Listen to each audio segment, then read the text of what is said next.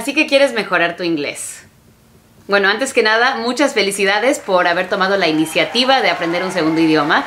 Con el simple hecho de poder defenderte en inglés, yo creo que ya nos rebasaste a la mayoría de los gringos, que generalmente no nos salimos de nuestra zona de confort. Así que con tener esa curiosidad y esas ganas de aprender, ya tienes los dos ingredientes más importantes. En este video voy a compartir con ustedes una colección de mis mejores consejos basado en lo que he podido observar y escuchar a lo largo de mi vida y vamos a tocar temas como pronunciación, gramática y estructura del inglés, fluidez y vocabulario. Así que si están listos, empecemos de una vez.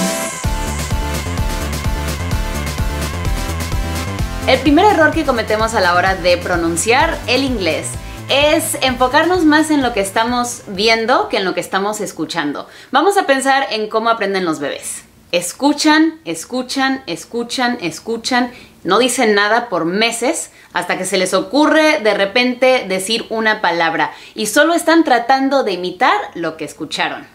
Esta es la mejor manera de aprender para personas de todas las edades, enfocarte realmente en lo que estás escuchando y tratar de replicar esos sonidos. Ahora, esto es difícil porque cada persona está acostumbrada a hacer los sonidos de su primer idioma, entonces la boca se va acostumbrando a lo largo de la vida. El español es un idioma muy preciso en mi forma de ver las cosas. Tenemos cinco sonidos de vocales, A, E, I, O, U y se acabó.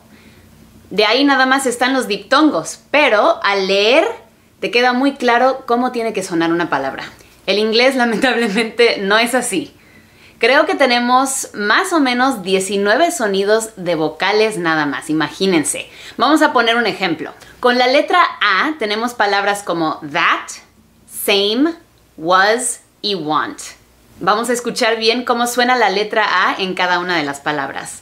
That, a same, a, was, a y want, a, a, a, a y a. Todos esos sonidos se representan con la misma letra A. Así que bueno, es normal que nos confundamos cuando estamos aprendiendo el inglés como nuestro segundo idioma. Así que no se desesperen, pero practiquen enfocarse en lo que oyen. Es más, cierren los ojos y escuchen y después traten de repetir las palabras así como las están escuchando. Se van a sentir raros, yo lo sé, yo lo viví, pero al revés. Pero poco a poco estos ejercicios los van a ayudar a empezar a pronunciar mejor. Si se fijan como que la lengua está más suelta cuando hablamos inglés, ¿no? Así que si quieren para preparar la boca, hagan esto. Bla bla bla bla bla bla bla flip flop watermelon marshmallow breeze. Si se fijan, la R en inglés es muy diferente a la R en español. Probablemente es de las primeras cosas que notaron al escuchar a un gringo tratando de comunicarse en español. Correr, un perro. y así es, nuestra R es R. ¿Dónde estás poniendo la lengua para sacar esa letra? R. Atrás. R. Practiquen hacer estos sonidos tan raros. Run, race, rabbit, regret. Uy, eso está difícil. Nuestra T también es muy diferente. Si estás enfrente de un micrófono muy sensible, te vas a dar cuenta luego, luego. T. Y en inglés, T. T. T.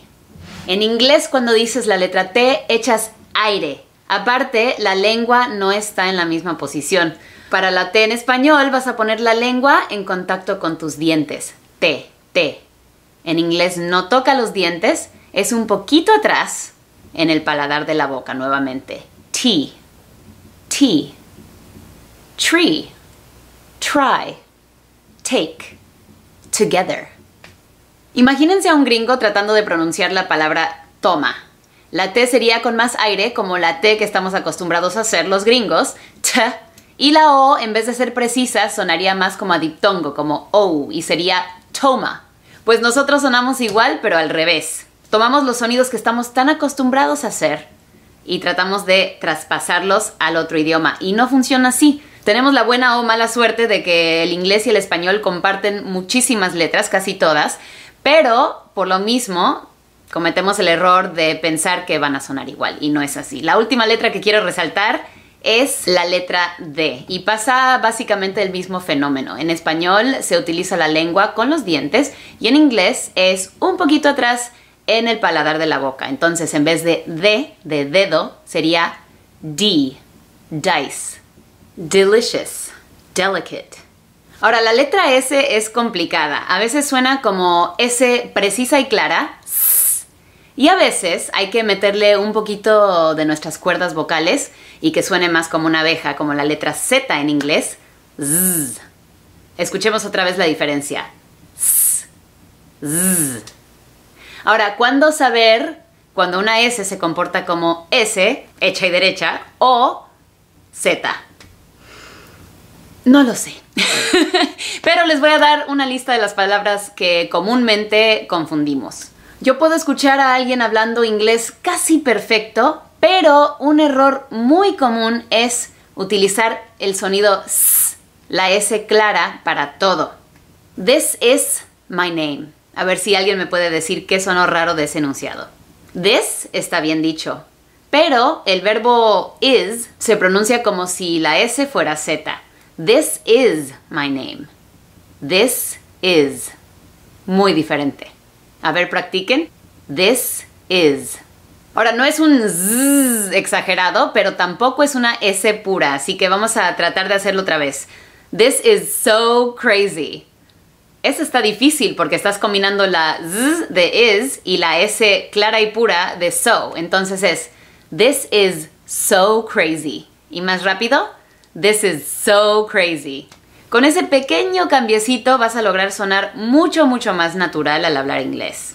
Si yo digo This is crazy, sueno bien, me comunico bien, pero también suena que tengo un acento medio exótico. Lo cual no tiene absolutamente nada de malo, ¿eh? lo quiero aclarar y volver a recordarles. Si escuchan a alguien que habla con un acento, significa que ya domina su propio idioma y la mitad del tuyo. Bueno, este mensaje más bien es para los gringos. Punto y aparte. Vamos a ver más palabras comunes con la letra S y cómo se pronuncian. Bus, que es camión. Dogs, perros. Cats, gatos. Sit, sentarse. Wise, sabio. Rose, rosa. House, casa. Cross, cruz. Busy, ocupado. Tuesday, martes. ¿Escucharon la diferencia cuando es s y cuando es z? No tan sutil. Otra cosa que veo mucho en Facebook, confundir la palabra this con these. Y a lo mejor esto pasa precisamente porque estamos acostumbrados a pronunciar la S siempre igual y these no se ve tan diferente a this, pero acuérdense, this tiene la S clara, these tiene S de Z. Ahora, suena mal decir this people. ¿Por qué? Porque this es singular y people es plural aunque en español gente sea singular y puedas decir esta gente, people más bien se traduciría como personas. Entonces es these people. Añadiendo la confusión está el hecho de que si leyeras this en español sería this y si leyeras these en español sería dese. Y al final todo es un relajo y a veces la cabeza se confunde y no sabemos ni por dónde empezar. Pero bueno, recapitulando, this es singular y es para sustantivos singulares y these es plural. Cualquier palabra que termine en one, thing o body es singular porque nos estamos refiriendo a un solo grupo. Por ejemplo, everything, que es todo, somebody, que es alguien, o everyone, que es todos. En inglés son sustantivos singulares y van acompañados de verbos singulares, obviamente. Y para añadir a la confusión, en inglés los verbos singulares generalmente terminan con la letra S. Así que es como al revés de lo que te hubieras imaginado. Lo cual me lleva a mi siguiente punto, las conjugaciones. Por suerte, es mucho más fácil conjugar en inglés que en español porque solo tenemos dos versiones de cada verbo. La conjugación de yo, tú, ustedes y nosotros y la de él y ella. Vamos a ver ejemplos. I say, you say, we say. Yo digo, tú dices, nosotros decimos. She says, he says, it says.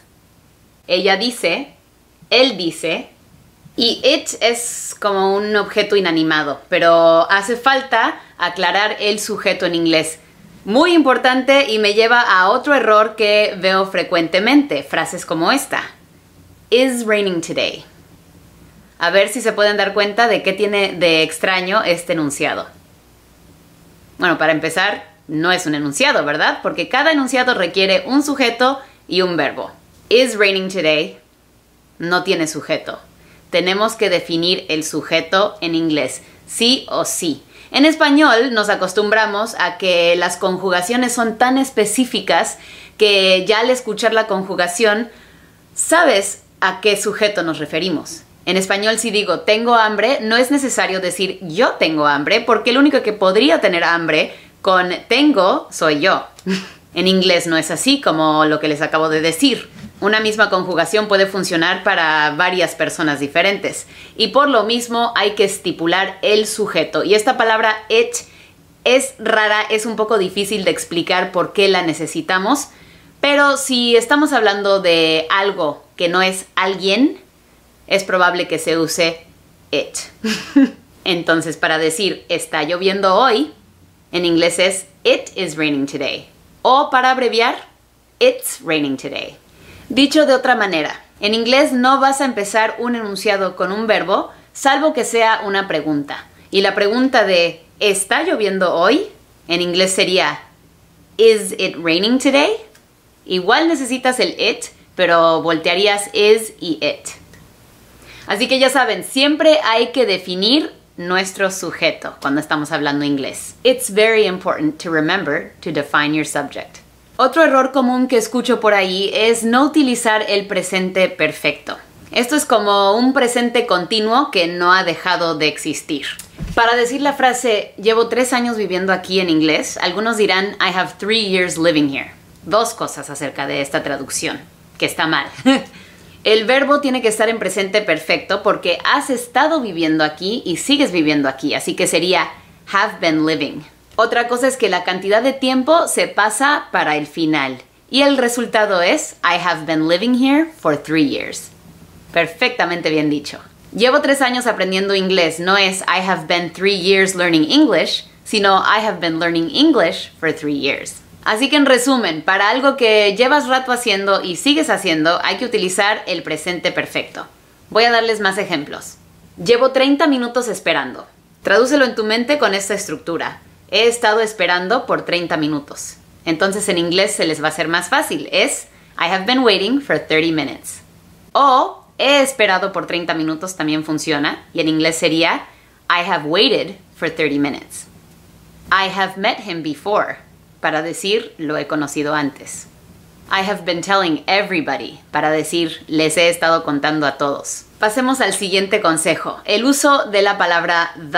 Ustedes saben que the es el o la. Por suerte en inglés no tenemos que definir si nuestros sujetos son masculinos o femeninos. Simplemente se utiliza the para todos. Pero ojo, no siempre se utiliza. Oh, pues. También que íbamos. La regla es, la palabra the solo se utiliza cuando estás hablando de algo o alguien en específico. Por lo tanto, si quieres decir las vacas dicen moo, solo dices cows say moo. No es necesario ni es correcto decir the cows say moo. ¿Cuáles vacas? Las vacas en general. Ah, bueno. Entonces, elimina el the. Ahora, si vives en una granja y estás refiriéndote a unas vacas muy específicas, claro que sí, se utiliza the. Ejemplo, the cows are asleep, the chickens are awake. Las vacas están dormidas, las vacas, estas vacas, los pollos están despiertos.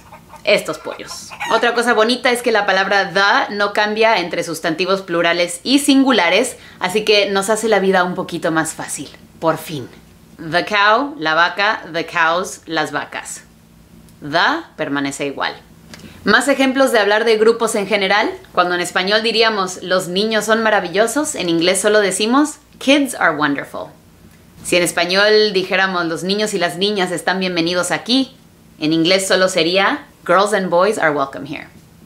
Ahora, para ayudar con fluidez y vocabulario, lo mejor de la vida que puedes hacer es rodearte del idioma como puedas. Si tienes un amigo que habla inglés y español, pídele que a lo mejor dos de cada tres veces solo te hable en inglés, aunque sea por una hora sin parar.